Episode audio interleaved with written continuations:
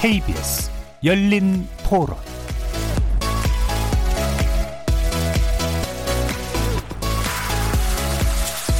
안녕하십니까. KBS 열린 토론 정준희입니다.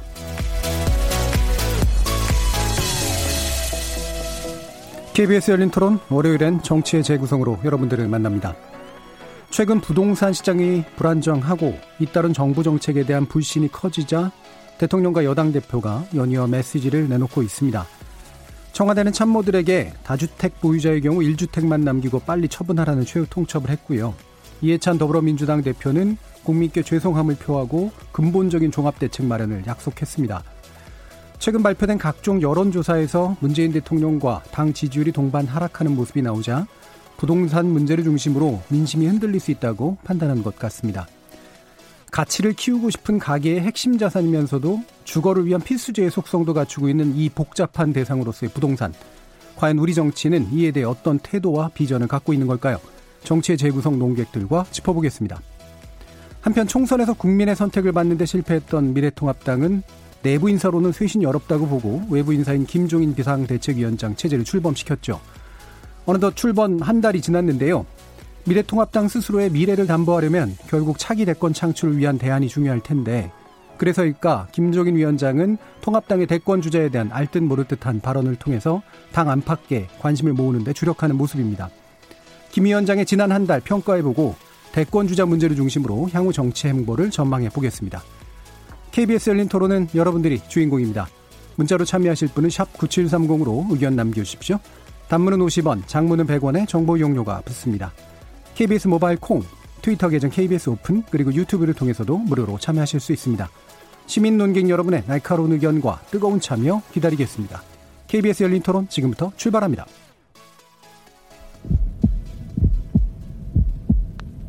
살아 있습니다. 토론이 살아 있습니다. 살아있는 토론, KBS 열린 토론. 토론은 라디오가 진짜입니다. 진짜 토론, KBS 열린 토론.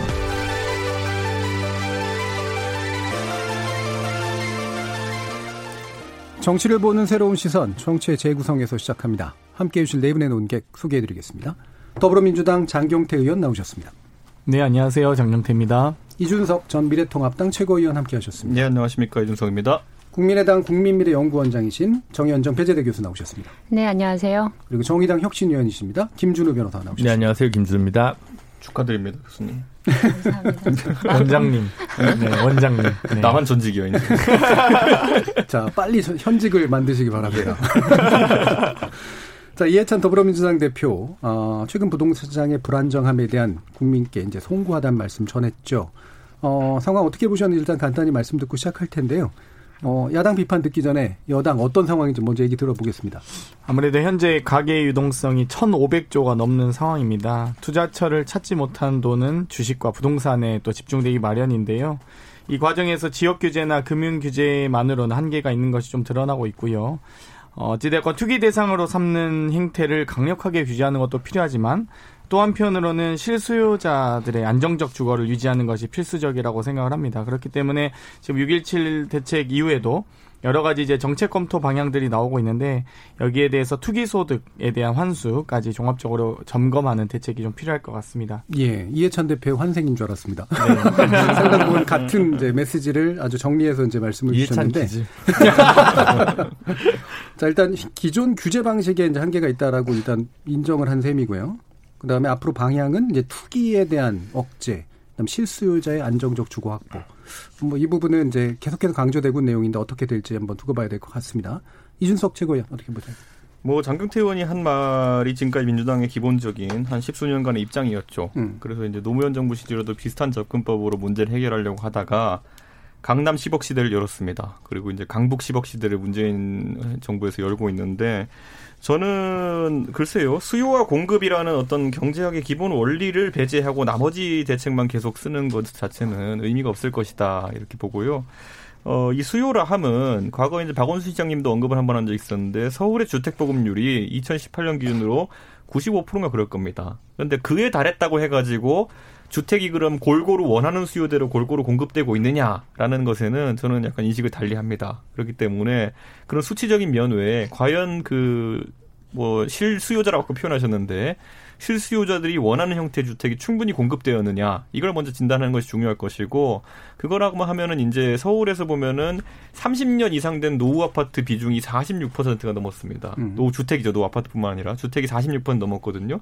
그렇다면 저같이 예를 들어 이제 사회 초년으로 이제 주택을 처음 구입하고자 하는 사람들은 그 실질적으로 그래도 투기 목적이 아니라 이제 실수요라고 하면은 오히려 신축이라든지 좀 더 오래 거주할 수 있는 형태의 어떤 주택에 눈이 가게 마련인데 그 공급은 재건축 재개발이 막히면서 서울 시계 내에서는 완전 막혀버렸습니다. 네. 그렇기 때문에 그런 부분도 한번 정부가 전향적으로 검토했으면 좋겠다라는 음. 그런 생각이고 한 가지 안타까운 것은 정부가 보내는 어떤 신호라는 것이 시장에 너무 혼란스럽게 받아들여지지 않을까 네. 하는 것이 한 2주 전인가요? 한창 이제 일반 서민들이 접했던 뉴스는 그 증권 시장에 증권 거래세에 더해서 양도세를 추가한다라는 네. 이제 그런 아이디어 차원의 얘기가 나왔었는데 그 말을 듣고 많은 서민들은 어, 주식 투자에서 좀 돈을 좀 덜 빼야겠 좀 빼야겠다는 생각을 했을 수도 있거든요. 음. 근데 지금 와서는 부동산에 대해서도 이렇게 강력한 세제 조치를 넣게 되면은 저는 이게 사실 서로 풍선 효과도 아니고 풍선 터질 것 같거든요. 이제 보면은 어느 쪽으로 갈지 모르겠다 이런 거죠 돈이. 그러니까 저는 사실 음. 이게 만약에 진짜 돈을 빼는 것이 한 가지 방법론이라면 예. 오히려 증시로 돈이 더 갈 수 있도록 유도하는 것도 방법인데 음. 그것도 약간 지금 그 소위 말하는 그 자금의 음. 수요와 음. 공급에 따르면은 좀 엇박자가 나는 것 같다 이런 예. 생각이 좀 듭니다. 전반적으로 이제 물기를 제대로 좀 틔워주지 못하는 정책인 네. 것 같다. 부동산의 수요 공급이나 어떤 유동 자금의 어떤 네. 어, 흐름에 있어서 이런 지적을 해주셨네요. 정현정 교수님. 네, 뭐 비슷한데요. 음. 그이 그러니까 문재인 정부가 사실은 부동산 정책과 관련해서 21번째의 대책을 발표를 했고 예. 뭐두 달에 한 번씩 대책을 내놓은 거죠. 애초에 초심은 그거였던 것 같아요. 이 주택 주거 안, 안정. 주거 안정의 가장 핵심적인 전제 조건은 주택 가격이 너무 과도하게 상승되어서 네. 뭐 매매 가격이라든지 전월세 가격이 사실 일반 서민들이 감당하기는 어려운 수준으로 가면 안 된다. 음. 이게 이제 그 문재인 정부의 초심이지 않았습니까? 근데 21번의 대책을 고강도로 내놓았는데 사실은 가격 상승을 잡지 못했다라고 하는 것이 가장 큰 핵심인 것 네. 같아요. 어, 기본적으로 우리가 알고 있는 것처럼 그 서울시 참여연대인가요? 얼마 전에 참여연대에서 그 관련해서 그 데이터가 발표가 됐는데 경실련이었죠. 네, 아, 경실련이죠. 어, 중위 아파, 서울시 중위가격 아파트 평균이 네. 이명박 박근혜 정부에 비해서 두 배 이상이 높다라고 하는 거예요. 그러니까 그 어, 박근혜 정권 막, 막판에 이제 그 중위 가격이 한 6억대였다면 네. 지금은 이제 9억대를 훌쩍 넘어선 것이거든요. 그렇다면 서울시 내에서 사실은 일정한 자산을 갖고 있지 않으면 아파트를 1도 살 수 없는 상황이 되었다라고 네. 하는 거거든요. 가격은 계속해서 상승이 되고요. 그러면 문재인 정부가 사실은 그 주거 안정을 위해서 핵심적으로 어 견제해온 어떤 그 수단의 기조는 규제란 말이에요. 그러니까 대출 제한하고 네. 그 다음에 그 세금 을 통해서 실제적으로 그걸 해왔는데 이게 약발이 안 먹히잖아요. 근데 이것에 대한 기본적인 기조의 변경은 한 번도 가한 적이 없다. 음. 그러니까 가격 상승이 이렇게까지 와 있으면 사실은 이 근본적인 정책 수단에 대한 어떤 그 변경이랄지 이런 것들 그리고 시장에 번번이 패배하는 거 아니에요 이, 이 수단이 실제로는 음. 그래서 이런 부분들에 대해서 충분히 고려를 해야 되는데 이번에 또 뭐 여당도 그렇고 청와대도 그렇고 또 정부세를 인상하는 안을 예. 또 만지작거려요 그러니까 이것 자체가 사실은 정책 수단을 바꾸는 게 아니거든요 음. 그러니까 기본적으로 이런 수단 그 세금의 부담이라고 하는 것은 중산층의 어떤 그런 그 생활 어려움에도 연동이 되는 문제고요. 예. 그래서 뭐 아까 말씀하신 것처럼 그 자기 집을 가질 수 없는 희망도 없고 그다음에 집 한 채 갖고 있는 중산층은 사실은 상당한 고통을 또 안고 지금 있어야 되는 예. 이런 어떤 문제점까지 같이 노, 정하고 있고 음. 그런 차원에서 놓고 보면 이 정부의 기본적인 어떤 정책 집행의 내용들은 실패를 하고 있다. 음. 이게 현실인 것 같습니다. 예. 전반적으로도 어, 정책 기조를 바꿀 때가 됐다라고 이제 좀 지적을 해주셨는데 종부세하고 중산층을 연결시키는 거는 살짝 무리한 측면이 좀 있지 않을까요? 아니요, 그러니까 종합부동산세라든지 기본적으로 예. 지금 제가 이제 집을 사, 샀잖아요. 예. 집을 예. 사고 있는데 이게 주택 가격이 올라 있어요. 음. 올라 있는데 우리가 이제 9억 얼마 이상 되면 종합부동산세 대상자가 예. 되는 거잖아요. 예. 그러면 그 구간이 되면 사실은 누진이 되는 그런 형태로 예. 지금 종합부동산세가 구성이 되어 있잖아요.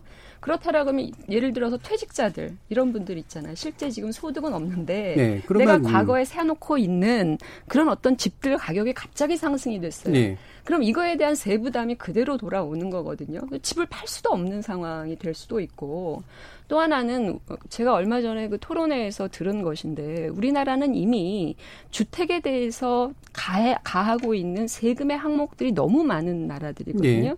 그러니까 어떤 유럽의 어떤 나라들은 보유세가 있으면 취등록세가 없고 음. 뭐 이런 어떤 특정한 그 세금의 통합이 이루어지고 그런 측면에서 주택을 소유하고 있는 사람들의 이른바 세금 부담을 과도하게 하는 것들을 완화시키는 내용. 그게 사실은 중산층의 어떤 소득 문제라든지 이런 기타 등등과 연동이 되기 때문이라고 얘기를 예. 하더라고요. 알겠습니다. 근데 예. 우리는 뭐 여러 가지 세금들이 부과가 되니까요.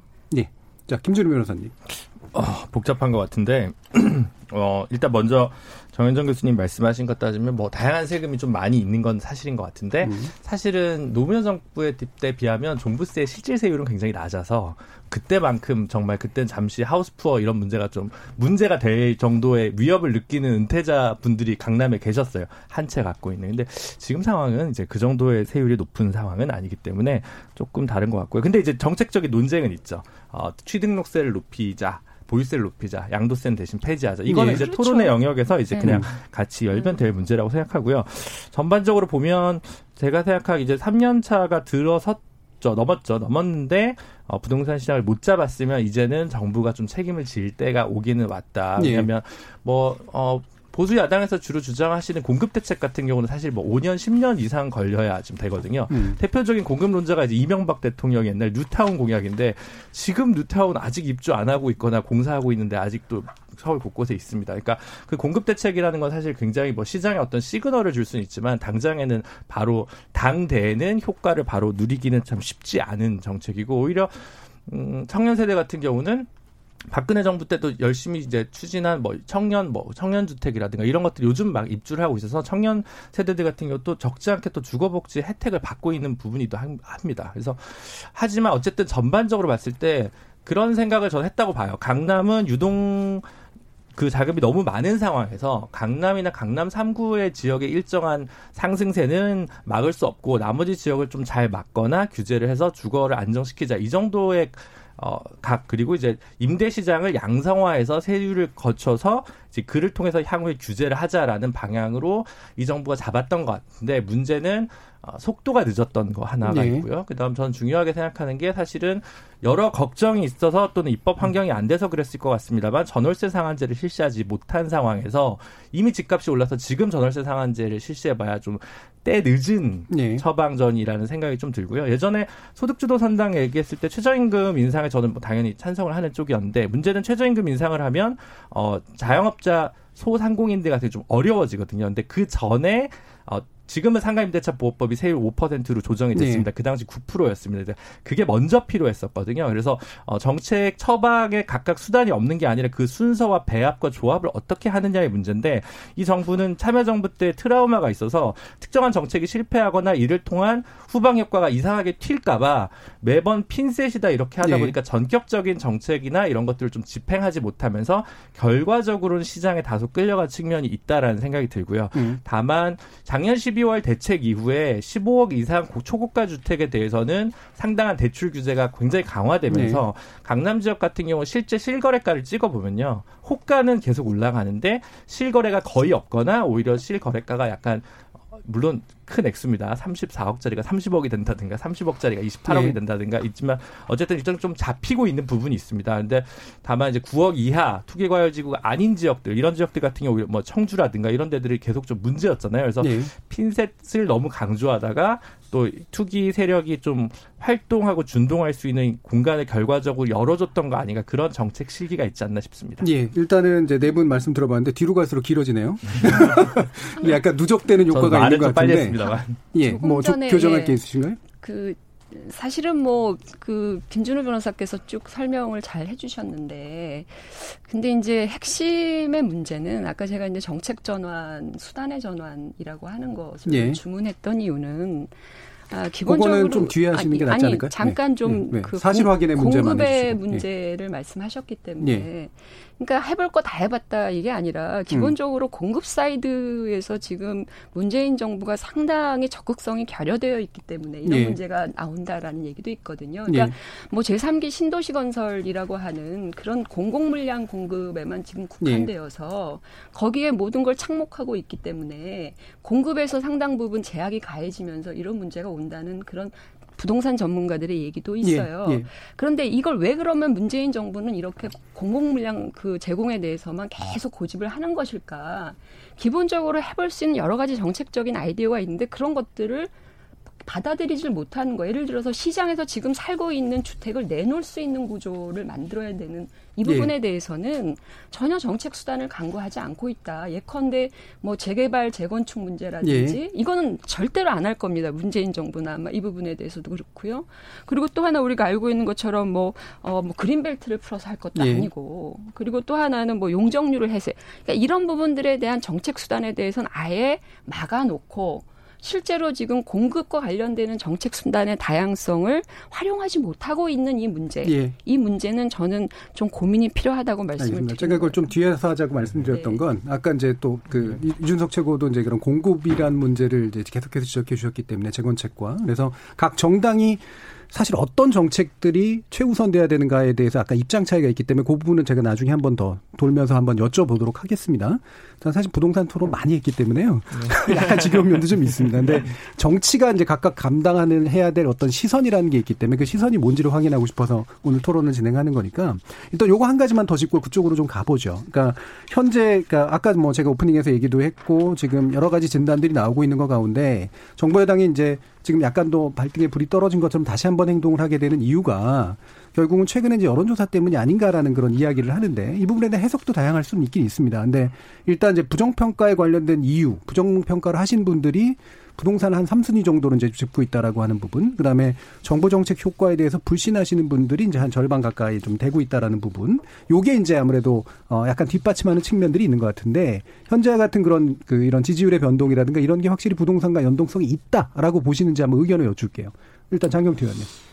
뭐 일단 아, 어찌되었건 부동산 문제는 뭐 어떤 정권에서도 사실 쉽게 해결할 수는 없는 것 같습니다. 어찌되었건 국민들께서 원하시는 눈높이와 또 요구들이 있는데요. 부동산은 크게 이제 두 가지 정책이 있지 않습니까? 그러니까 주택을 직접 지원하는 방식 혹은 융자 지원하는 방식 두 가지로 크게 나눌 수 있는데 소위 아무리 1년에 뭐 10만 원을 공급한다고 해도 소위 이제 신규 수요라고 하죠. 그러니까 신축 아파트를 선호하는 그러니까 지금 또 모든 어떤 가구들이 지금 뭐 아파트 뭐 홈리스들이 있는 건 아니잖아요. 기존의 어떤 주택 주거 시설에서 신규 신축 아파트로 가고 싶어하는 마음들이나 또 아파트를 재건축이나 리모델링하면서 아파트 가격을 상승하고 싶어하는 욕구들이 있거든요. 그런 부분들을 제가 진단을 좀 명확하게 해야 된다 이런 생각을 들고요. 그리고 이 신축 아파트를 계속적으로 공급하는 방식으로는 뭐 MB 때처럼 우리가 이 수요를 따라갈 수도 없고 이 문제 자체 근본적인 본질적으로 해결할 수도 없다라고 보고 있고요.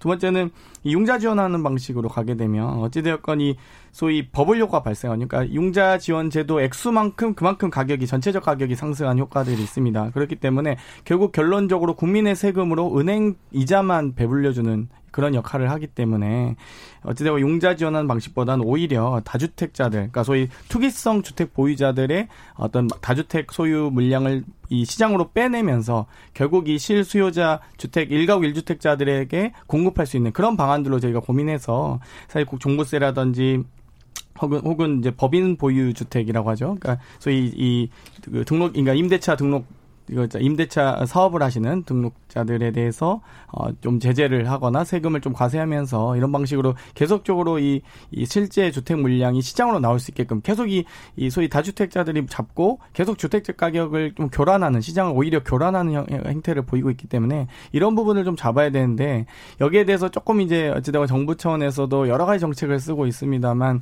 아직까지 그 부분이 또 뒤에서 네네 뒤에서 할 얘기이기 때문에 네. 여당 지지율 안 떨어졌어요. 네. 좀 짧게 할게요. 예. 그 부동산 문제에 대해서 불만을 가진 이유들이 서로 다 다르잖아요. 예. 왜 우리 집은 안 올라? 그다음에 음. 내가 살려고 하니까 왜 올라? 그렇죠. 라고. 예.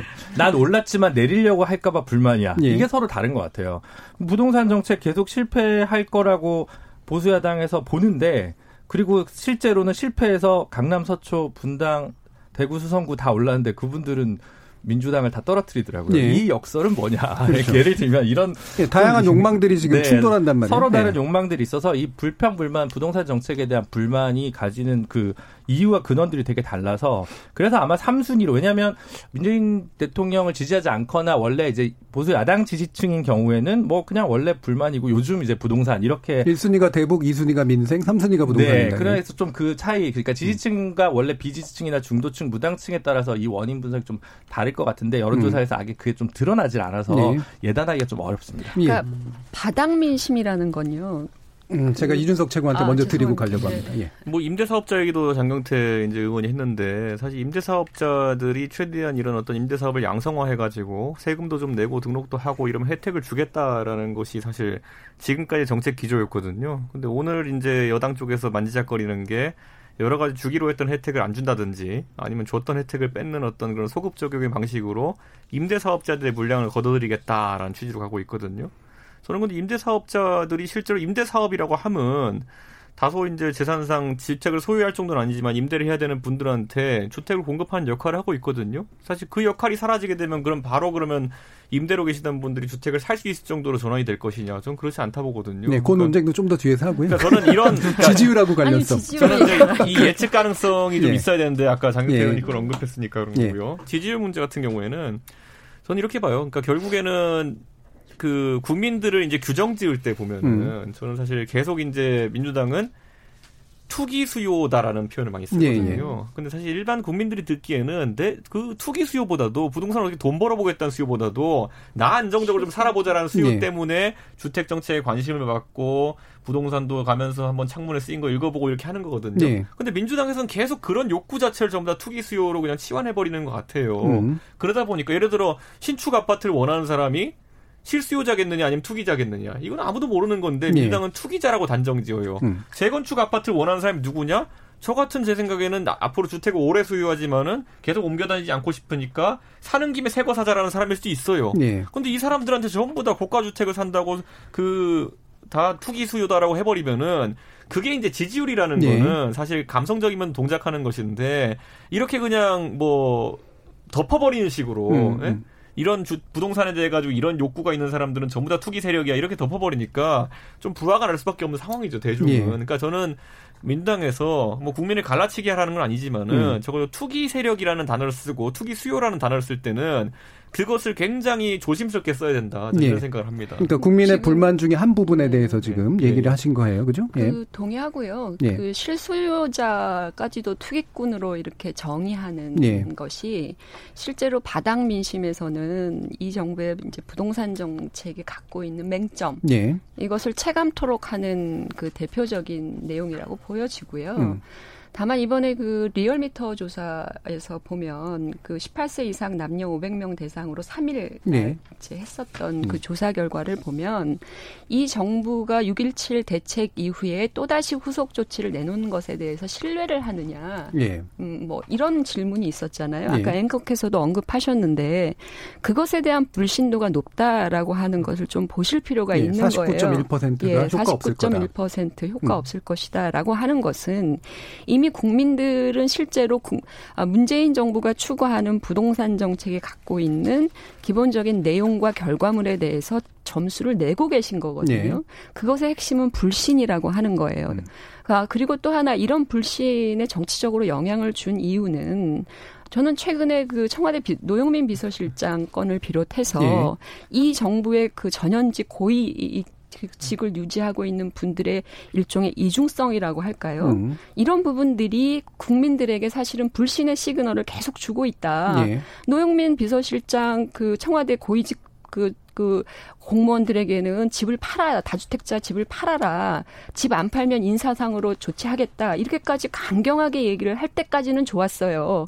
그러면 국민들도 일정하게 그 정권의 어떤 그 의지를 이해했을 텐데 네. 본인은 실제로 반포의 그 굉장히 고가의 가, 가격의 아파트는 팔지 않고 음. 청주에 있는 아파트를 급매하는 뭐 이런 식의 이중적인 행태를 보여주면 대통령이 아무리 나타나서 투기 억제하기 위해서 뭐 이렇게 얘기를 해도 부동산 정책 어떤 것이 나와도 계속해서 불신은 막을 수가 없는 것이다. 예. 그러니까 내용적으로도 불신이지만 실제로 이 정권이 실, 보여주고 있는 일관된 음. 내지는 그 하려고 했던 바에 대한 일관성을 계속 유지하지 못하고 있기 때문에 네. 국민들은 뭐 정책은 그렇게 나오는데 노영민 실장이 보여주는 거는 강남 불패 아니, 아니니까. 음. 그러니까 이렇게 되면 이렇게밖에 될 수 없고 이것은 계속해서 정치적으로 국정 지지율이나 정당 지지율에 영향을 예. 미칠 수밖에 없다. 예. 일관성을 유지해야 된다. 음. 내용이나 효과성에 대한 불신도 있지만 정책 담당자들이 일관되고 있느냐라는 그 부분에 대한 제가 노영민 실장 얘기는 잠깐만 한번 네. 짧게만 하자면요. 저는 노영민 실장 같은 케이스가 참 안타까운 것이 저는 그 장경태 의원한테 한번 물어보고 싶은 게 지역구를 청주에 가졌던 국회의원을 지냈던 분이 청주에 주택이 하나 있고 지금 청와대 근무하기 때문에 서울에 주택이 있는 것이 저는 제 일반적인 기준을 봤을 때는 다주택자이기보다는 근무 형태에 따라 가지고 어쩔 수 없는 선택을 쓸 수도 있다 이렇게 보는 거거든요. 네. 그런데 노영민 실장은 어쨌든 둘 가지면 안 된다라는 어떤 그런 규범에 의해 가지고 하나를 폐, 처분해야 되는 상황이 왔고 그 상황 속에서 본인이 어떤 재산 가치상의 선택을 하다 보니까 이런 오해를 샀는데 저는 그러니까 이런 거예요. 그런 것들이 투기 수요라고 보냐는 거죠. 왜냐하면 네. 이걸 너무 넓게 잡고 가기 시작하면요. 저는 예를 들어 뭐 박근혜 정부 때 대한민국의 절반 정도를 종북 취급하고 지금 절반 정도를 토착교구 취급하고 이런 것처럼 국민 대다수의 이런 실수요를 어, 투기 수요로 취급하는 순간 국민 대다수의 주택 그 구입에 대해 가지고 제한을 거는 것이거든요. 예. 그러니까 예. 저는 이거를 한번 민주당에서 너무 넓게 정의를 하지 않고 최대한 투기 수요는 좁게 정의했으면 좋겠다. 그게 철학이 쪽으로 좀 음. 필요한 게 아닌가 싶습니다. 자기 발목을 잡는 좁은 정의였다라는 네. 말씀이신데. 그렇죠. 예, 1가구 2주택이라도 예를 들어 뭐 노모가 사신다든가 네. 이렇게 뭐 저 서울과 뭐 특정 지역을 오고 가야 된다든가 뭐 선산이 있는 시골에 집이 하나 있다든가 이런 거는 다 뭐 예외로 원래 두죠. 제일 저는 그래서 안타 안타까운 건 아니고 김상곤 전 교육부 총리는 예. 그때 논란이 돼가지고 레미안 대치팰리스라는 대치동의 알짜 아파트를 팔았습니다. 분당의 아파트를 놔두고 네. 22, 3억에 팔고 지금 30몇 억이라는 거예요. 본인은 교육부총리 오래 하지도 못했는데 그래서 저는 뭐 전부 내로남불이거나 이랬던 것 같지는 않고 노영민 실장이 좀 실기한 거 아닌가라는 네. 생각을 좀 강하게 하고요. 이거는 어쨌든 본인이 뭐 글쎄요 한 가게의 가장으로서는 합리적 선택이라고 옹호될 수는 있겠지만 어쨌든 정부의 비서실장 청와대 비서실장으로서는 적절한 행태는 아니었다는 게 좀 명백한 사례인 것 같고요. 그래서 어 다주택 처분도 그때 보면 이제 또 경우가 달라요. 뭐 두 채 합쳐서 그 금액도 많을 수 있습니다만 두채 합쳐서 뭐 10억이 안 된다. 이런 것 가지고 가지고 전부 투기 수요 뭐 이렇게 아닐 겁니다. 아마 소명이 되는 네. 기준과 이게 아닌 기준이 있는데 어쨌든 최근에 오히려 아, 아팠던 건 이런 거죠. 민주당 소속 서울시 의회 의원들 뭐 몇 분은 몇십 채를 갖고 있다. 음. 이런 발표가 나면서 당에서의 대표적인 어, 민의를 받들어야 되는 풀뿌리 기초 의원들이나 광역 의원들도 이렇게 재산이 많으니 과연 민주당에게 어, 부동산 정책에 대한 해결 의지가 있느냐라고 음. 국민이 물을 수밖에 없다는 거고 그러면 비록 예를 들어 시장을 이기진 못하더라도 뭐 최대한 합리적인 선에서 노력하는 모습을 제대로 좀 보여줘야 국민이 좀 한 번 더 잘해봐라라고 격려를 할 수 있지 않을까 이런 생각이 예, 듭니다. 화살이 돌아왔기 때문에 장경태 의원까지 네. 얘기 듣고 그 다음 라운드 네, 보겠습니다. 서울시원 예. 분들 얘기가 나는데 102명 중에 한 두세 분 정도가 많은 또 이제 뭐, 뭐 주택을 소유한 걸로 나타났는데 이분들 때문에 민주당의 정책이 사실 좌지우지되진 않고요. 어찌됐건 이제 지금 현재 수도권의 주택 보급률은 100% 육박하고 있습니다. 전국적으로는 이미 100% 넘은 지 오래됐는데요. 뭐 전국적으로 미분양 아파트도 많지 않습니까? 그러니까 문제의 핵심은 우리가 살고 싶 살고 싶은 집을 갖느냐, 혹은 가격이 오르는 집을 갖고 싶으냐. 이거거든요. 사실 그러니까 저도 말씀하셨듯이 뭐 전체를 다 투기라고 보지는 않습니다. 그냥 단순히 자기가 거주하는 집이 1가구 1주택이라고 할지라도 집값이 오르는 걸 바, 당연히 바라겠죠. 예. 다만 이제 거주 목적 을 좀 더 강조하기 위해서 저희가 이제 이 세율이나 이런 것들을 조정하기도 하고요. 1주택이냐, 2주택이냐, 3주택이냐 이런 것들 당연히 구분해 가고 있는 과정이고 그동안은 계속적으로 1세대 1 가구 1주택에 대해서는 당연히 과세에서 빼고 이런 9억 이하로 했지 않았습니까? 그런 부분들은 제가 조정하는 국면인데 지나치게 지금 이제 이 부동산 시장이 너무나 과열되다 보니까 저희가 좀 이런 부분을 강력하게 좀 일몰제처럼 단, 단기간적으로 좀 제한하고 있는 부분이다 이런 말씀 드리고 싶고요. 예. 만약에 뭐 서울시장님이나 예를 들면 정부에서 재건축이나 리모델링을 무분별하게 허용한다고 했을 경우에 아마 강남에 50억짜리 아파트 등장하기 시작할 겁니다. 그러면 그 투기 수요를 어떻게 감당하겠습니까? 않습니까? 완벽하게 시장에 맡기는 순간 더 저는 더 괴멸될 거라고 보거든요. 예. 부동산 정책. 알겠습니다. 요 얘기가 잠깐만 잠깐만 잠깐만 예. 요 얘기가 나오셨기 네. 때문에 제가 바로 이제 넘기는데 뭐냐면 어, 지금의 그 솔직히 야당의 입장에서는 저는 되게 비판하기가 좋은 상황이라고 생각이 들어요. 왜냐하면 뭔가가 안 되고 있는 건 맞으니까. 자, 그러면 각 정치 세력들이 바라는 부동산과 주거에 관련 가장 바람직한 상태가 뭐며 그걸 위해서 어떤 정책이 가장 효과적이라고 생각하시는지 그걸 여쭐게요. 예를 들면 각 자산 가격이 상승해야 된다는 입장도 있을 수 있고 아닐 수도 있고 주거가 어떤 방식으로 확보돼야 되느냐에 대해서도 굉장히 의견이 다를 수가 있거든요. 그래서 예를 들면 정의당에서 비판하는 방식과 미래통합당에서 비판하는 방식 방향이 굉장히 다르단 말이죠. 또 그런 것들에 대한 언급들을 여쭙겠습니다. 일단 이준석 최고. 저는 결국에는 최근에 이제 젊은 세대의 트렌드를 좀 따라가야 되는 것이 아니냐. 네. 뭐 인구 감소 추세 등 이런 단편적인 통계를 통해 가지고 주택 가격이 하락할 거다라는 예측이 틀렸던 것은 젊은 세대가 이제 주택을 구입할 나이가 되면서 그들이 원하는 주택의 형태가 기존에 과공급되어 있는 주택의 형태와 아주 다르기 때문이다. 예. 저는 이렇게 보는 것이고 음. 저도 저희 아버지가 처음 차를 샀을 때가 생각납니다. 그때는 그 나이 대 30대 초반, 20대 후반의 젊은 세대가 그 당시에 르망, 엑셀 이런 거 탔어요. 근데 지금 와가지고 사회초년생 중에는요 외제차로 시작하는 사람도 있고요, 그랜저 타는 사람도 있고, 네. 뭐 중형차 이상으로 시작하는 사람들도 있습니다. 그만큼 첫 주택이라는 것의 개념 자체도 많이 달라질 수 있는 것이고, 지금 특히 민주당 정부에서 예를 들어 뭐 지방 정부에서도 광역교통이나 이런 것에 대한 투자를 최소화했어요. 제가 봤을 때는 뭐 음. 한다고 했겠지만은 가장 대표적으로 서울에도 보면은 동부간선도로 확장 안 되죠. 저기 월드컵 대교 보면 박원순 시장 들어온 뒤부터 공사 안 되고 계속 뭐 철골만 남아 있죠. 이러다 보니까 직주 군접성이라는 것에 대해 젊은 네. 세대가 더 눈을 뜨기 시작한 거예요. 음. 그러니까 젊은 세대는 이제 본인들의 시간 가치를 좀 더 높이어서 생각하는 세대이기 때문에 과거처럼 애 둘 키우려고 그래도 30평대를 찾아가지고 외곽으로 나가는 것이 아니라 어쨌든 일과 가까운 위치에서의 그 주거를 원하는 사람들이 늘어나고 있거든요. 음. 과거처럼 애를 둘 낳는 시대도 아니고 이렇다 보니까 그러다 보니까 평수는 좀 작고 조건이 좀 안 좋다 하더라도 직주 근접성 측면에서 가장 그 주택 수요를 보는 그게 있는데 여기에 맞춰 가려면 아까 정 교수님도 언급했더니 그 도심지에 용적률 제한이라는 걸 푼다든지 해가지고 공급을 확 늘려가지고 그 수요를 맞춰야 되는 겁니다. 네. 근데 저는 지금 시점에서 결국에는 이제 경기도 외곽 지역으로 이제 그런 신축주를 다 빼고 있거든요. 근데 사실 그 나갔던 뭐제 친구들도 많이 나갔습니다. 이제 외곽 지역으로 동탄도 가고 뭐 남양주 다산도 가고 갔는데 네. 갔던 친구들이 얘기하는 게 뭐냐면 교통 환경이 개선되지 않으면은 나는 서울에서 사는 사람보다 하루에 두시간씩 손해 봐야 된다 이런 얘기를 해요. 버스 세 번 갈아타고 네. 이러면은. 근데 그런 것들을 해보고 또 못 버티겠으니까 올라오는 수요가 겹쳐 가지고 결국에는 직주 근접성의 문제를 해결하는 대책이 필요하다. 그래서 저는 예전에 김문수 지사가 지사 시절에 GTX 하자고 해가지고 네. 이제 현실화되고 있는 것처럼 저는 민주당이 만약에 이제 주택에 대해 가지고 도심지 공급을 늘리는 것좀 인색하다면은 지금과는 지금까지와는 좀 다르게 이런 어떤 교통 인프라라든지 이런 좀 복합적인 대책을 국민들한테 내놔야 된다. 네. 근데 지금까지는 어디 문제되면 어디 길이 막혀오면 거기 길리지 좀 추세를 좀 따라가 가지고 뒤늦게 대안을 제시하는 그런 모양이기 네. 때문에 그게 아무래도 좀 시장에는 믿음직스럽지 못한 음. 부분이 있는 것 같습니다. 그러니까, 지, 그러니까 지금 이제 약간 정리하고 바로 네. 넘기겠습니다. 어, 어쨌든 뭐 자산 가격 상승이나 이런 문제는 상관없이 네. 어쨌든 주거 수요는 충족시켜야 되는데 그게 직주, 예. 네. 직주 근접으로 해결하든가 예, 예. 아니면은 인프라를 더 확충해서 광역으로 예. 해결하든가 이런 방식의 대책이 구조적인 대책이 필요하다. 저는 정확히 지금 민주당에서 음. 이두 가지 담론 뭐 둘 다 할 수도 있고 예. 한쪽을 선택할 수 있는데 정확히 어떤 담론인지가 국민들한테 음. 명확한 시그널로 전달이 안 된다. 저는 이렇게 봅니다. 알겠습니다. 그 말씀 주신 것 가운데 하나만 수정하면요. 월드컵 대교 자체는 이제 2021년 초에 개통한다고 하고요. 10년째 지고 있습니다 지금. 근데 지금 이제 만들고 하고 있는 건 맞고 이제 네. 전반적으로 무슨 말씀이신지 예, 충분히 아마 예. 청취자들이 이해하셨을 것 같습니다. 예, 정현준 교수님. 아니 그뭐 도로망이라든지 음. 이거 뭐 GTX 이런 것들은 이제 사업 계획상 이게 이제 급조될 수는 없는 거잖아요. 네. 그러니까 뭐 정부의 공급 지역이 어디다 해서 거기에 도로를 깐다는 것 자체는 사실은 뭐 문제가 많은 것일 수 음. 있고.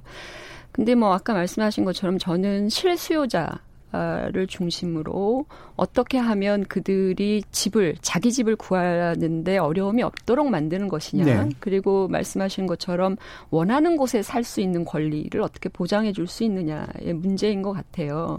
뭐 2030 중심으로 세대를 좀 타겟팅을 할 필요가 있겠다. 뭐 문재인 정부도 지금 뭐 2030 특별 뭐 공급, 공급 예. 이걸 강화하고 있죠. 하고는 있는데 그게 사실은 아파트 가격이 워낙 상승되어 있기 있기 때문에 그 게다가 이제 이 담보 대출도 막혀 있고 예. 그러니까 2030 세대들이 그런 주택을 예컨대 좋은 뭐 수도권 내에 어떤 지역에 공급되어지는 분량은 사실 돈 주고 들어가기가 어려운 상황이 돼 버리는 음. 그래서 그냥 허상에 불과한 정책이 돼버리는 거거든요.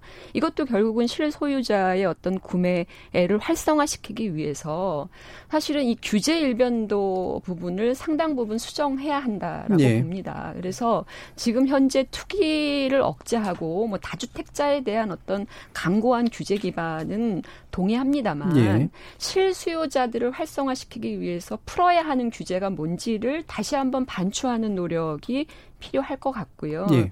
저는 여전히 이 공급을 어느 정도 확보를 해야 한다라고 하는 점에 대해서는 어, 여전히 필요하다라는 겁니다. 그러니까 우리가 뭐 이명박 정부나 기타 등등의 그 정권에 사실 민주당 굉장히 비판적으로 부동산 정책을 비판했었거든요. 예. 그런데 그때도 꾸준히 어떤 그 공급과 관련되어지는 어, 수단들이 강구가 됐던 거예요. 재건축, 재개발, 재개발 이런 거 완화했다고 민주당이 그 당시 얼마나 사실은 비판하고 몰아 세웠습니까? 않습니까? 그런데 최소한 아파트 가격이 이렇게 상승되지는 않았었어요. 네. 그러니까 결국은 공급이라고 하는 것이 상관성을 충분히 갖고 있는 거라고 하는 점을 감안한다면 그런 정책 기조에 대해서 좀 전향적으로 생각할 음. 필요가 있다. 그래야 실수요자들의 수요를 확보할 수 있다라고 예. 하는 점입니다. 알겠습니다. 제가 뭐 따로 정리 안 해도 뭐 될 것 같고요. 예, 김준우 변호사님. 저는 그 강화돼야 될 규제가 더 늦게 왔다라는 음. 정반대 입장이고 예, 어, 대출 규제가 LTV DTI를 노무현 정권 막판에 다 오르고 나서 뒤늦게 이걸 해야 됐다 그래서 뒤늦게 시행된 정책들이 많았어요. 2007년에. 그래서 근데 2008년에 MB가 뉴타운 얘기를 했는데 이명박 대통령이 했는데 그때 또 이제 세계 금융시장 그 위기로 인해서 시장 심리가 또 위축되면서 쭉 이제 하락세로 좀 갔던 거죠. 이명박 대통령 자체는 부동산 값을 띄우려고 했는데 띄우는 거에 실패한 거예요. 굉장히 역설적인 상황이었죠. 그래서 저는 그, 그 와중에 최경환 경제부총리 때부터 다시 오른 거는 결국 그 대출과 관련된 규제 완화. 그게 있었고 그리고 대출과 된 규제를 완화했는데 아니 강화했는데 그럼에도 뒤늦게 들어간 게 이제 전세금을 담보로 한 재대출을 하는 그 부분에 있어서 이번에 이제 들어온 거잖아요. 예. 그래서 이제 그런 규제들이 너무 늦었기 때문에 이른바 갭 투자가 횡행할 수 있었던 조건들을 방치했다라는 면에서 오히려 대출과 관련해서는 규제가 너무 약했던 거 아니냐라는 음. 입장이 있고요. 두 번째는 이제 구조적인 문제가 하나 있는데 수도권 예를 들어 이제 GTX 예전에 김문수 지사 경기도 지사 하실 때 이제 외치시고 막 이랬던 걸 지금 민주당이 뒤늦게 한다 이런 비판들이 있는데 그 당시에 결국은 그 저는 이게 사실은 뭐 민주당 책임이 더 크다고는 생각합니다만은 수도권을 일자리가 몰리고 직장이 몰리고 이번에 이제 인구가 네. 드디어 절반이 넘었잖아요. 이게 맞냐 아니면 지방분권 국가로 가야 되는 게 맞냐라는 것 사이에서 하다 보니까 이 수도권 교통을 더 활발하게 할수록 더 수도권의 인프라가 집중돼서 더 수도권 공화국이 되지 않을까라는 문제 의식이 네. 한편에 좀 걸려 있었다고 생각해요. 근데 그게 왜 민주당 책임이냐라고 얘기를 하면 좀 이상하지만 DJ가 대통령이 되고 나서 IMF 직후에 재벌이 돈을 우리가 투자를 하려면 수도권의 규제를 완화해 달라. 음. 이렇게 해서 수도권에 안 생기던 공장이 생기고 어, 그 전에 같으면 아산 탕정이나 구미로 갔던 게다 네. 서울 수도권으로 왔다는 거죠. 그러니까 이게 결국 일자리와 관련된 문제인데 그게 공공기관 혁신도시 만드는 걸로 해결될 수 없었다라는 음. 게 이제 해결된 거고 그럼 거기서 수도권 규제 완화를 그때 너무 풀어줬던 거 아니냐. 근데 그때는 IMF 경제 위기니까 투자 활성화를 해야 된다. 이런 논리가 또 사회에서 더 설득력을 다수파를 잃었다는 거죠. 이게 일자리 문제와 관련된 구조적인 제약이 한편 있는 상황에서 대출 문제까지 이제 같이 이제 정책적 실기가 엮어지면서 지금 이 파국이 났다고 저는 기본적으로 보고 있고요. 근데 음. 지금 약간 비가역적인 상황이어서 어떻게 해야 될지가 좀 고민이 많이 될 거라고 저는 생각합니다. 예. 한편 다른 한편에서는 9억 이하의 대출이 9억, 9억 15억, 15억 이상으로 나눠지는데 9억 이하의 아파트가 사실은 80%가 넘습니다. 예. 시총 비중은 그 위, 위가 훨씬 40% 차지하지만 80% 이상은 9억 이하고 이 시장에서의 주거 안정 그리고 주거 복지, 임대주택의 활성화, 청년 주택, 사회주택의 확대 이거는 좀 흔들림 없이 그와는 별개로 당장의 오피니언 리더들이 관심이 없는 어, 곳이라도 이 정책은 또 꾸준하게 밀고 나가야 되는 거 아닌가 음. 이런 걸 좀 주문하고 싶고 그 다음에 이제 그 아파트 보유세를 강화할 경우 전세 자금이나 전세금이나 월세가 상한될 수 있기 때문에 전월세 상한제 인상 없이 새로운 대책이 나올 경우에 또 풍선 효과가 어 주거를 가지 못한 사람에게 튀기 때문에 그 부분에서 정책적으로 빨리 이번 국회에서 결단을 해야 된다. 계속 미루고 있다 정부가 음. 이런 말씀을 좀 드리고 싶습니다. 잠깐 한 가지만 좀 말씀드리고 싶은 게 사실 교정이나 그, 아니면 네. 반론은 제가 한번 투자만 그 음. 대출과 관련이 있다라고 하는 그 기계적 사고가 문제가 되는 거고요. 그러니까 대출을 하는 사람들은 대부분 갭 투자하는 사람들이다라고 예, 예. 하는 이런 고정된 사고가 문제라는 말씀을 드리고 예. 그 다음에 그, 그 최경환 당시에 그 총, 총리가 한 것처럼 아무리 세금, 세제 혜택이나 이런 것들을 완화시켜도 부동산 가격이 이렇게까지는 오르지 않았었거든요. 예.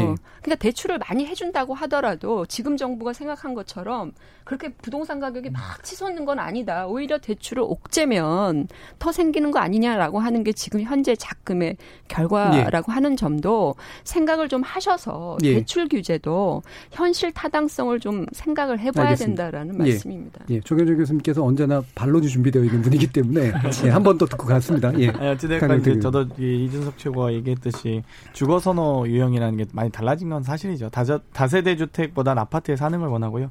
다만 이걸 무분별하게 이제 개발할 경우에 원주민들이 내쫓겨나는 현상들이 이제 발생합니다. 그렇기 때문에 무분별하게 개발하지 못하는 것도 있고 또 영종률 완화해서 건물 뭐 빌딩 숲, 아파트 숲을 만들려고 하면 사실 교통 영향 평가를 받게 되어 있거든요. 그렇기 때문에 이 도로 체증이나 마비, 도로 마비 현상이 너무나 심각해지기 때문에 그런, 그런 부분을 좀 고려하고 있다 이런 말씀 좀 드리고 싶고요. 하지만 그럼에도 불구하고 사실 이제 부동산 문제를 주택만으로 해결할 수 있느냐 그건 참 어려운데 교통으로 예를 들면 광역교통 체계 확대 같이 이런 부분으로 좀 어, 소위 이제 부동산 문제를 해결하고 싶은 마음과 함께, 음. 그럼 또 국토균형 발전에 또 져야 되는, 소위 서울로의 원심력이 강화되는 그런 문제들도 좀 역효과들이 발생하기 때문에. 구심력이. 참, 음. 어, 그렇죠. 구심력이 음. 발생하기 때문에 좀 음. 그런 부분이 안타깝게 생각하고요. 최경환 경제부총리 당시에 이제 70조 정도 가계대출 이제 2015년 기준에서 제, 기, 제 기억에 한 70조 정도가 늘어났었는데 사실 그 당시 서울시 1년 예산 25조, 28조 정도 될 때거든요. 거의 3배 가까이 늘어났는데 서울시 전 1년 예산에. 근데 사실 이 당시엔 또 서울 그 세계적인 경기가 좀 하강 국면이었기 때문에 전체적으로 부동산에 쏠릴 수 있는 어, 일정한 투자의 어떤 요소가 좀 부족했다 이렇게 볼 수도 있을 것 같습니다. 알겠습니다. 자, 이 부분에 대해서 부동산 전문가로서 토론해 주신 게 아니라 네. 실제로 정책 방향, 예, 정치적 이념, 철학 뭐 이런 쪽에서 얘기를 주셨고 분명히 흡사하면서도 상당한 차이들이 또 느껴진 것 같습니다. 아, 후반부 토론에서는 통합당 김종인 비대위 체제에 대해서 또 평가를 해볼 거고요. 어, 현재까지 들어온 청취자들 의견 들어보고 가도록 하겠습니다. 정의 좀짝했어 네, 지금까지 청취자 여러분이 보내주신 문자들 소개합니다. 먼저 1457님, 아무리 부동산 토론을 해도 결론이 없습니다. 이렇게 열심히 나와서 토론을 해도 자고 일어나면 오르는 게 집값입니다. 6181님, 전 무주택 30대입니다. 다주택자들에게 집을 팔라고 하려면 보유세는 올리고 퇴로인 양도세를 내려줘야 하는데 퇴로를 막고 몰아가면 안 팔고 버티기에 들어갑니다. 쥐도 공지에 몰리면 고양이를 문다는 걸 알아야 합니다. 1967님. 근래 아파트 값이 올라가는 것은 부동산 정책이 잘못된 것이 아니라 시중에 풍부한 유동성 때문입니다. 금리가 낮고 경기도 안 좋아 투자할 데가 없으니 돈이 갈 데가 없어서 주식이나 부동산으로 가는 겁니다. 9610님. 공공임대 확대만이 집값 안정의 초석이 될 겁니다. 여타 복지도 중요하지만 특히 주거 복지가 불안해서 출산 기피가 늘고 있습니다. 임대 공공주택 입주를 원하는 이들이 모두 입주할 수 있도록 최대한의 주거 복지를 실현해 간다면 출산도 도모할 수 있게 됩니다. 6436님, 부동산 정책은 전체적인 균형을 봐야 합니다. 현재는 서울과 위성도시 간 가격 격차가 커서 서울 인구 분산 정책에 저해가 되고 있으므로 일정 부분 조정할 필요가 있어요. 전월세 임대 시장은 투기의 주범으로 보이지만 집을 공급하는 긍정적 역할을 합니다. 임대 시장을 봉쇄하면 공급이 안 되는 문제가 있어 집값을 폭등시킬 수 있습니다. 해주셨고요. 유튜브 아이디 아트센터님. 일단 다주택자가 집을 팔 수 있게 퇴로를 마련해줘야 합니다. 그 다음에 다주택자 취득세를 높이고 보유세를 높여야 합니다. 전상원님. 저는 지금 현재 부동산 가격은 언론과 주변에서 불안 심리를 자극해서 오른 거라고 생각합니다. 신석훈님, 부동산은 시장을 거스를 수는 없습니다. 다만 그 시장의 참여자들을 실거주자 위주로 끌고 가는 것이 핵심이라고 봅니다. 라고 보내주셨네요. 네, KBS 열린 토론. 이 시간은 영상으로도 생중계하고 있습니다. 유튜브에 들어가셔서 KBS 일라디오 또는 KBS 열린 토론을 검색하시면 지금 바로 토론하는 모습 보실 수 있습니다. 방송을 듣고 계신 여러분이 시민 농객입니다. 계속해서 청취자 여러분들의 날카로운 시선과 의견 보내주세요. 지금까지 문자캐스터 정희진이었습니다. 토론이 세상을 바꿀 수는 없습니다. 하지만 토론 없이 바꿀 수 있는 세상은 어디에도 없습니다.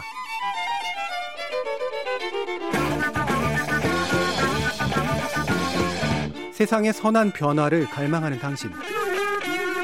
정답이 아니라 질문의 힘을 믿는 당신. 우리 KBS 열린 토론에서 만납시다.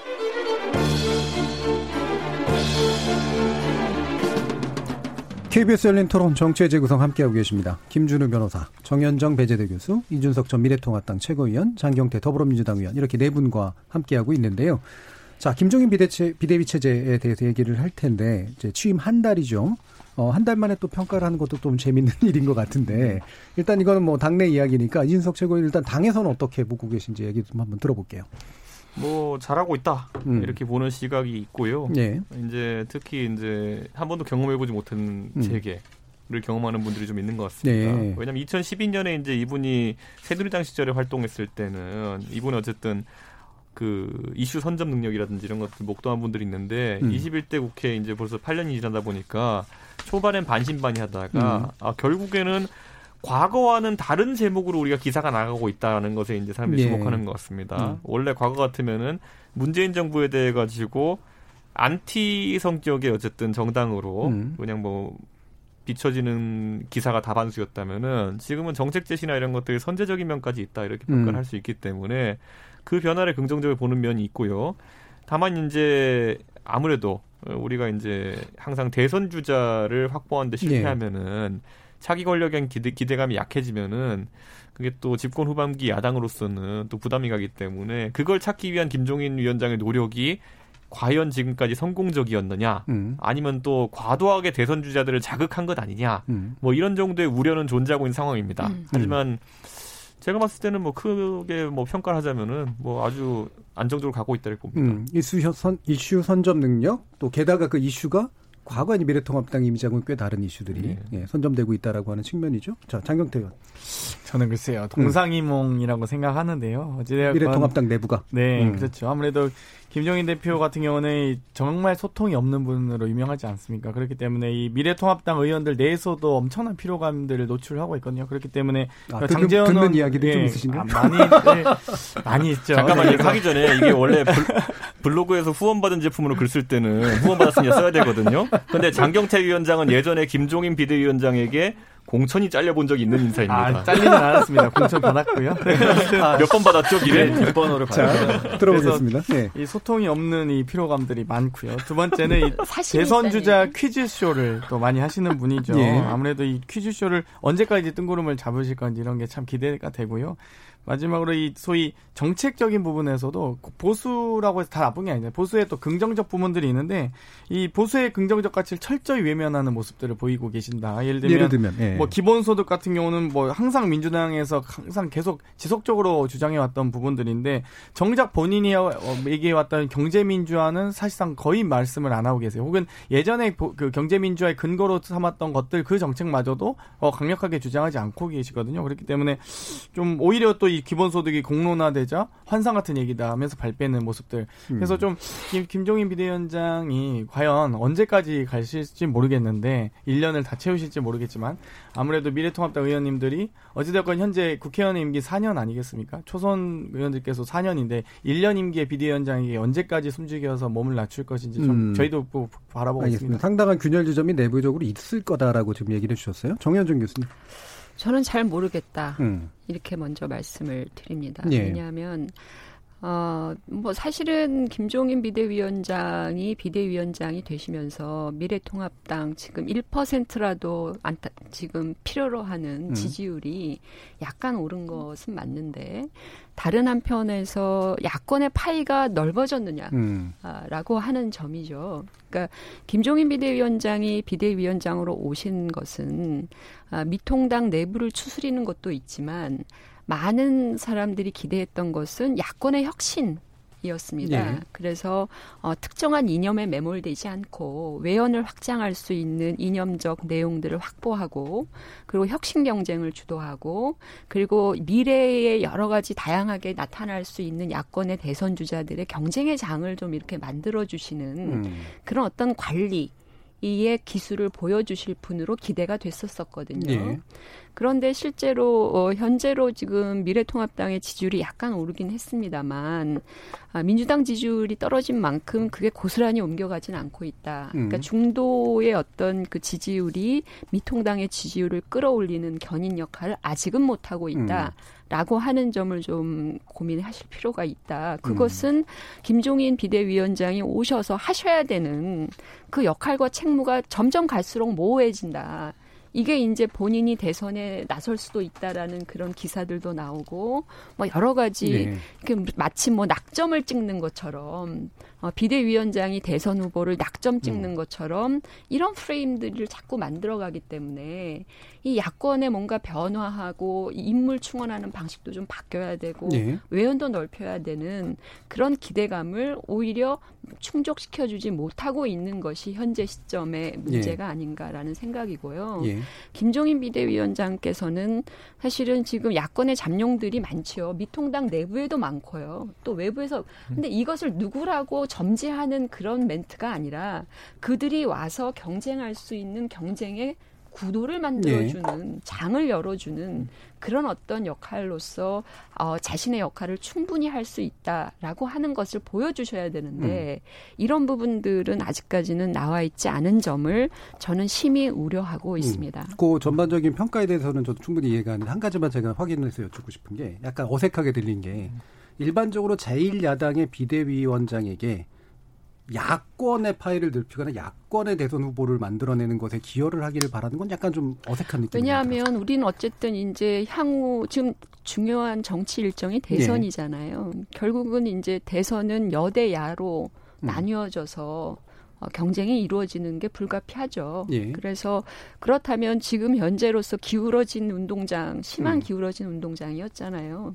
그럼 야권에서 어, 국민의당 안철수 대표가 얘기한 것처럼 어떤 주자가 나와도 현재로서는 어려운 거란 말이에요. 음. 어쨌든 야권의 대표 주자가 이기는 선거를 해야 된다라고 하면 예. 김종인 비대위원장이 나는 그냥 미통당의 제1여당의 음. 비대위원장이 아니라 음.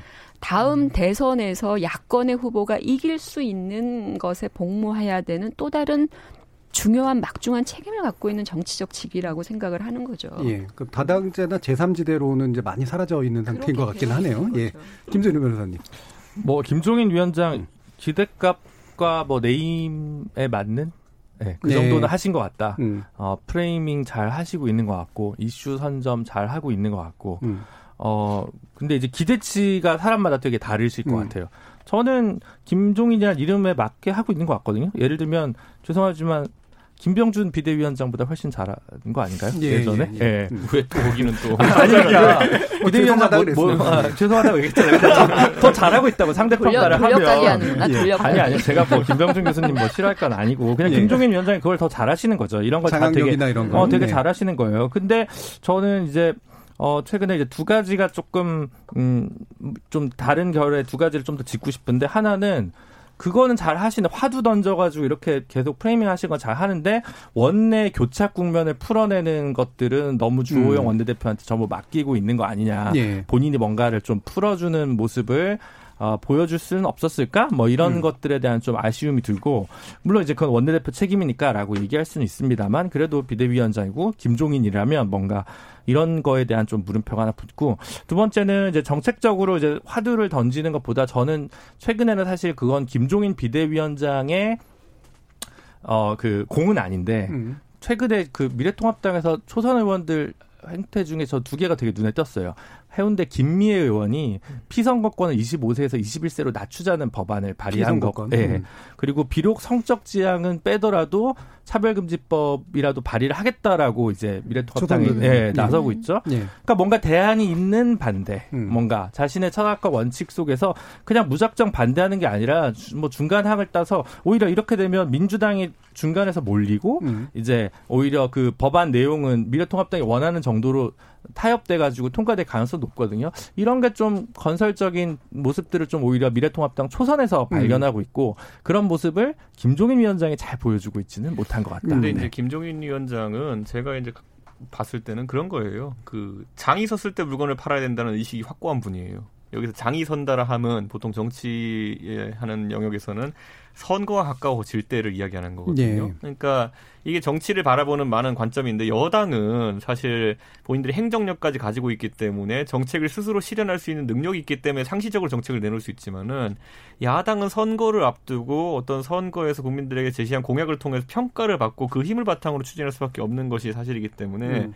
김종인 비대위원장이 가진 보따리가 있어도 선거 전엔 잘안 푸는 그런 스타일이긴 합니다 정책적으로. 음, 상품을 내놓을 수 있는 시기가 있다. 그렇죠. 가장 음. 비싸게 팔릴 수 있고 가장 음. 국민들이 관심 가질 시점에 그걸 열거하기 위해 가지고 기다리고 있다 이런 게 보시면 될 것 같고요. 저는 다만 이제 김동인 김종인 비대위원장이 갖고 있는 한계라고 함은 결국에는 이제 그 인재풀의 문제가 등장할 수밖에 없는 네. 거거든요. 그러니까 지금은 대선을 앞두고 있기 때문에 대선 주자 위주로 당내 인사들이 전부 다 흩어져 있어요. 음. 그러다 보니까 이번에 뭐 일반적으로 비대위원장이나 당 대표가 들어서게 되면은 보통 한 일주일 내로 인선을 마무리하게 돼 있는데 이번엔 뭐 여의도 연구원장이나 이런 것들을 선임하는데 한 달 가까이 걸렸거든요. 그게 이제 사실 김종인 비대위원장이 현재 고민 중에 하다. 좀더 아까 이제 김준일 변호사가 말했던 예. 강론의 측면에서 속도를 내지 못하는 것이 음. 아무래도 본인이 그 탕평도 어느 정도 해야 음. 되고 또 각 그 대선 주자 함께하는 분들은 오히려 지금 당의 당직을 맡으면은 대선 캠프에서 활발히 뛰기 어려운 그런 상황도 음. 생기고 하다 보니까 고사하는 경우도 많고 예. 뭐 그래가지고 그런 좀 물리적인 어려움이 존재할 뿐이다. 하지만 모든 신경은 결국 대선에 곤두서 있고 대선의 어떤 정책 보따리를 풀어놓을까에 대해 가지고 김종인 비대위원장이 음. 준비를 하고 있다 이렇게 보시면 됩니다. 그러니까 미래 권력 위주로 이제 인, 인 어떤 인적 자원들이 배치될 수밖에 없는 국면이라 예, 예. 비대위원장이 쓸 수 있는 어떤 인적 자원이라는 게 제한적이다. 그러다 보니까 이제 뭐 음. 선수들 음. 다 밖에 나가서 있는 상황 속에서 혼자 이제 솔로 가수처럼 노래 계속 부를 수밖에 없는 상황인데 음. 그걸 아시기 때문에 그렇게 하는 겁니다. 지금. 그래서 대권 주자로 오늘 올리는 건가요? 아, 그렇죠. 그런데 뭐 본인이 한다는 것보다는 예. 본인이 한다는 생각은 제가 봤을 때 안 할 겁니다. 왜냐면 네, 네. 그 2017년에도 비슷한 시도가 있었지만은 바로 접었거든요. 이분이 안 음. 되는 거 붙들고 있는 분은 아니기 때문에 음. 그거보다는 이제 그리고 본인이 이번에 취임 일성으로 원래 40대 경제를 아는 사람 이런 얘기 하지 않으셨습니까? 그걸 시건할 뿐은 아닙니다. 네. 비대위원장이라고 하는 직위가 음. 김종인이라고 하는 사람이 맡았기 때문에 그러니까 갑자기 이제 여러 가지 음. 책임들이 기대가 예. 되는 건지는 잘 모르겠는데. 그렇죠. 예. 이 어차피 김종인 비대위원장도 제가 볼 때는 뭐 어떤 그 세부 목표를 명확히 하셔야 될것 그렇죠. 같다. 왜냐하면 네. 임기 제한이라고 하는 것도 네. 있고요. 어, 미래통합당은 어찌됐건 대선 전에 정상적인 지도부를 구성하고 싶을 거 아니겠습니까? 음. 전당대회를 해서 어, 그 당대표 중심으로 대선을 치러 나가고 싶은 생각이 있을 거예요. 음. 어, 김종인 비대위원장의 어떤 그 역할이 그렇게 온고인 계속 가진 않는다라고 음. 하는 점이어서 음. 제가 볼 때는 그 지금 현재로서 할 수 있는 게 뭐냐라고 이제 물어보는 거죠. 예. 음, 현실적인 목표는 뭐라고 생각하세요? 그러니까 현실적으로 이렇게 음. 보면 할 수 있는 것이 현재로서 하는 인사도 상당히 단기적이고 네. 임시적인 속성을 가질 수밖에 없는 것이거든요. 음. 새 지도부가 또 바꿀 테니까요. 들어오면. 음. 그래서 그런 차원에서 제한적이라면 제가 볼 때는 아까 김종인 위원장이 잘 하시는 것 중에 하나는 정책 선점 능력이라고 말씀하셨잖아요. 음. 그리고 정책으로서든 이념으로서든 그 외연을 확장하는 어떤 메신저 또는 메시지 이를 확장시켜내는 역할. 그러면서 자연스럽게 지금 움직이고 있는 여러 야권의 인물들과 함께 네. 뭔가 이 혁신 경쟁을 하고 있고 야, 야권이 바뀌어가고 있다라는 정도의 음. 그 변화의 내용들을 유권자들에게 알려주는 그런 행보가 집중화되어야 되는 것이 아니냐, 우선시되어야 되는 것이 아니냐라는 네. 것이거든요. 음. 그래서 그런데 그런 부분에 대해서는 특별히 지금 보여지는 게 없다. 그러니까 인선하고 누구를 마치 뭐 대선 후보가 있다 없다 이걸 가지고 계속 언론 플레이를 하고 이런 거 자체가 사실은 그닥 그렇게 에, 현재의 어떤 책무로서 바람직한 것은 아니지 않느냐. 저는 거기에 대해서 이제 뭐그 특정 대선 주자를 의식하는 건 아니지만은 대선 주자들이 결국 판을 띄워야 된다는 아까 인식을 네. 말씀드렸는데 지금까지 김종인 비대위원장 역할이라 하면 대선 주자들과의 탐색전의 국면이 컸어요. 음. 그러니까 뭐 예를 들어 원희룡 지사가 한마디 하면 공부 안 한 것 같다 뭐 이렇게 얘기하고 그렇죠. 예. 뭐 이렇게 치고받고 티격태격 하는 것인데 저는 대선 주자들이 이제는 약간 감을 잡은 것 같은 것이 오세훈 시장 같은 경우에도 초기에는 약간 좀 거부 심리를 보이다가 그다음에 어떤 게 나왔냐면은 제가 안심소득이라는 걸 고안해 봤으니까 한번 이것도 한번 봅시다 이랬더니만은 김종인 비대위원장이 자료를 달라 이렇게 음. 얘기했던 것처럼 본인이 이제 선생님 역할을 하겠다는 걸 명확히 한 거예요. 그러니까 저는 상황에 따라 대선 주자들이 여기서 굉장히 긍정적인 아까 정책 제안이 이런 것도 김종인이라는 개인에게 의존할 것이 아니라 다 튀어났을 때 굉장히 대선 주자를 띄우는 방향으로 이것을 받아들일 개연성도 있고 저는 이런 어떤 분위기도 하나 만들어질 것이다 음. 이렇게 보는 측면이 있습니다. 자 지금 이제 야권에서의 어, 네. 마중물 기대감이라고 뭐, 하는 거에 대해서 대단히 이제 네. 이준석 최고가 그래도 김정인 비대위원장에 대한 선의를 네. 잘 이해하시는 것 같고요, 잘 존중하시는 것 같고 김정인 비대위원장의 등장으로 제3지대론 혹은 빅텐트론 이런 건다 사라졌거든요. 음. 그러니까 그 이유가 오히려 어찌되었건 비대위원장으로서 최소한 혁신까지는 기대하지 않더라도 보수 정당의 혁신 음. 발전까지는 기대하지 않더라도 최소한 대선 후보 선출 시스템이라도 만드셨으면 좋겠어요. 그런데 음. 오히려 뭐 지금 백종원은 어떤가? 혹은 11월이면 드러날 것.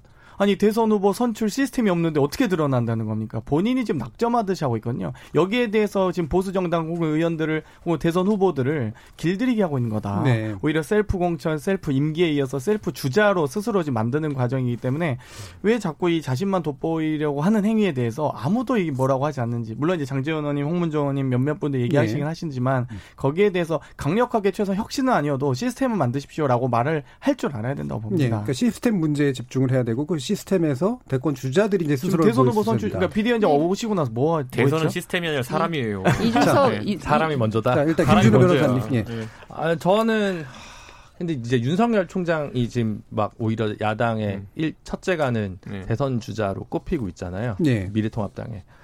어, 그러니까 비대위원장도 당 바깥 사람, 제1 대선 주자도 당 바깥 사람. 이건 사실 되게 어, 보수 야당의 되게 슬픈 현실이죠. 음. 제가 생각하기엔. 그래서 어, 비대위원장은 불가피하더라도 대선 주자만은 안에서 하는 것이 맞지 않냐. 네. 그런 원칙 정도는 좀 지켜주는 비대위원장이 됐으면 좋겠다는 생각이 저는 개인적으로 들어요. 근데 지금 뭐, 발언을 어. 보면 바깥에서 막 이렇게 드글드글 아니, 한다고. 아니 안바, 안팎 안팎에 지금 뭐, 뭐 많은 얘기들을 합니다만 지금 미통당의 안팎의 그 경계 구분을 명확히 하면 할수록 그 혁신은 물 건너가는 거 아닙니까? 음. 그러니까 저는 기본적으로 진영 진영이라는 표현은 저는 적합치 않을 텐데요. 왜 경계를 흐리는 게 낫다? 그 야권의 어떤 그 예. 파이라고 하는 것을 넓게 가, 가지는 작업은 이제까지 미통당 주도로 해본 적은 없어요. 예. 저는 그건 굉장히 중요한 실험이라고 생각해요. 제일 야당이지만 그 야당이 자기네들의 어떤 정당을 운영하는데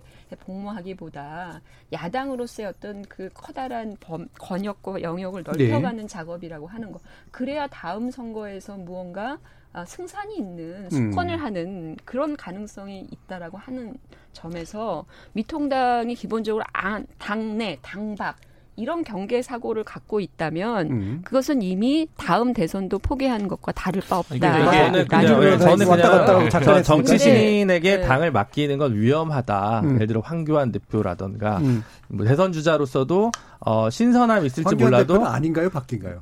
아니 아니었죠. 아니 어쨌든 정치 신인에게 네. 가장 큰 당 대표나 아니면 뭐 대선 주자를 맡기는 것은 위험하다. 신선도에서의 음. 컨벤션 효과는 잠깐이고 더 길게 하면 정치를 오래 하지 못한 구력이 드러난다. 음. 안타깝지만 안철수 대표도 처음에 대선 나올 때 그랬고요. 예. 예 황교안 대표도 그랬고요. 황교안 대표도 그래서 뭐뭐 뭐 저는 뭐 대표 아직도 현역, 있는데 황교안 대표는 현역 의원이었던 적이 없고 문재인 대표는 어땠어요? 문재인 그러니까 한 번 실패한 거 아니에요 대선에서. 음. 그래서 저는 그 대선 주자 이기려고 한다면 그건 모르겠어요. 윤석열 총장이 뭐 예를 들어 갑자기 변심하셔서 정치인을 나선다 하더라도 다음 대선에서 페이스메이커 이상의 역할은 어렵지 않냐. 예를 들어. 자, 근데 저는 여기서 이제 정현정 교수 님이 말씀하시는 걸 저는 국민의당의 입장과 결부시키지 않고 해석하기가 참 어려워요. 예. 그러니까 예. 참 이게 되게 뭐, 얘기 안 하려고 그러는데 하시네요. 네, 뭐 당소, 아니, 아니, 그러니까 아니, 국민의당과의 입장은 아니고요. 그러니까 뭐, 정치적 예. 입장 당소도이지만 그래도 이제 아이디어 차원에서 네. 얘기했다고 생각해 들어보면은 저는 당 바꿔 계신 분들이 힘을 합친다는 거는 뭐 대의적인 차원에서 맞겠으나 음, 음.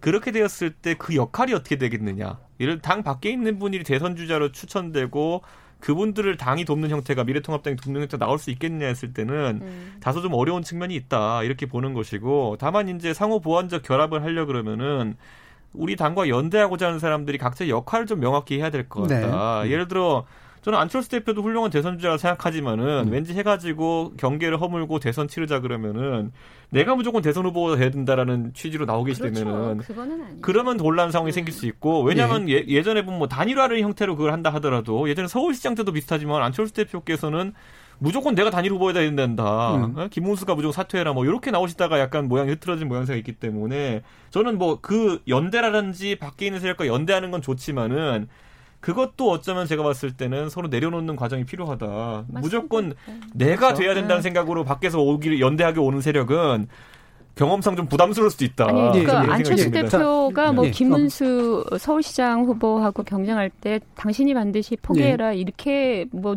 한 적은 없고요. 김문수 후보도 마찬가지였고 네.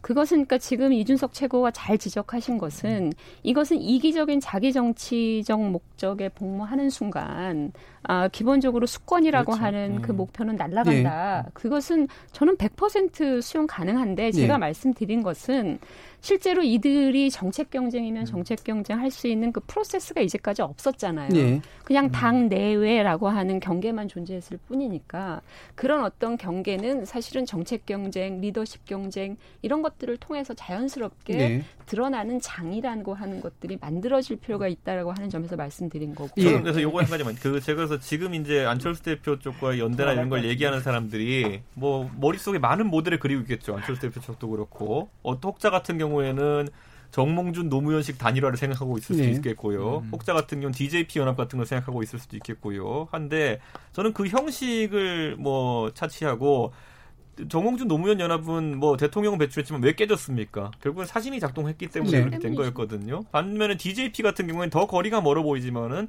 사신이 없이 갔기 때문에 어쨌든 연립 정부까지 만들어냈던 거 음. 아니겠습니까? 네. 그러니까 저는 그 부분에서 야권 통합의 대의를 살린다면은 장이 생길 수 있고 그 부분에 대해서는 김종인 비대위원장도 크게 거부하지 않을 것이다. 알겠습니다. 예. 저는 뭐 사신 공심 나눌 수는 없는 것 같고요. 모든 혁신의 김종인 위원장에 대한 사신이 그득해요 지금. 혁신에 대한 과정은 결국 두 가지잖아요. 항상 자강론이냐 통합론이냐 네. 이거 가지고 감론을 막 하는데 사실 자강론도 맞고 뭐 통합론도 맞을 수 있는데 결국 결론적으로는 기득권을 포기하는 쪽이 이기는 것 같아요. 그러니까 음. 예를 들면 민주당 같은 경우는 당시 이제 민주당 야당에서 소수당으로서 이제 어떤 혁신의 과정을 이겨내기 위해서 안철수 소위 새정치와 통합하는 과정에서 예를 들면 당원 수로 따지면 뭐 한 9대 1 이상 됐거든요. 아니 문재인 대통령 그런 안 그럼에도 불구하고 들어보세요. 그럼에도 불구하고 뭐 최고위원도 동수로 중앙위원도 동수로 이렇게 사실 9대 1의 이상의 차이가 났음에도 예. 불구하고 예. 반 5대 5 원칙을 지키려고 노력했습니다. 근데 만약에 미래통합당이 국민의당과 세석의 미래, 그 세석의 국민의당과 103석의 미래통합당이 만약 통합을 한다면 5대 5로 만약에 통합할 수 있을까요? 최고위원 수를 동수로 배분하고 중앙위원 소위 상임정국위원을 동수로 배분할 수 있을지 저는 예. 불가능하다 봅니다. 김준호 변호사님 마지막. 네. 김종인 위원장님 그냥 사심을 드러내도 저는 좋을 거라고 생각합니다. 음. 개인적으로는 제 예전에 여기서도 뭐 당대표 직, 선거 직접 나가시라 이런 얘기 했는데 음. 오히려 뭐 지금까지는 오히려 제일 유능하게 의제 설정을 잘 하시는 분인데 뭐 나이는 외국에서도 더 나이 많으신 분들도 도전을 계속 하고 있는데 문제되지 않는다라는 생각도 좀 조심스럽게 해봅니다. 사심을 차라리 드러내십시오. 저는 김준일 변호사 말을 짧게만, 예. 짧게만 보강하면요. 예. 저 김준우 변호사의 아이디어대로 과거에 이제 뭐가 있었냐면은 김종인 비대위원장이 지난 2010년 대선 나갈 때 나는 2년짜리 대통령을 하겠다라는 음. 취지로 이야기했어요. 예, 예. 그건 뭐냐면은 개헌을 하고 권력 전환하는 과정에서 일정한 역할을 하는 권력은 가질 수 있다라는 취지로 했기 때문에 저는 김준일 변호사의 그런 어, 이야기가 그것과 다 있는 것이라면 가능성이 없지는 않다 이렇게 말씀드리겠습니다. 알겠습니다. 예. KBS 열린 토론 정체 재구성 오늘은 그럼 이것으로 모두 마무리하겠습니다. 오늘 토론 함께해 주신 장경태 의원, 이준석 전 최고위원, 김준우 변호사, 정현정 교수 네 분 모두 수고하셨습니다. 감사합니다. 감사합니다. 감사합니다. 저는 내일 저녁 7시 20분에 다시 찾아뵙겠습니다. 지금까지 KBS 열린 토론 정준이었습니다.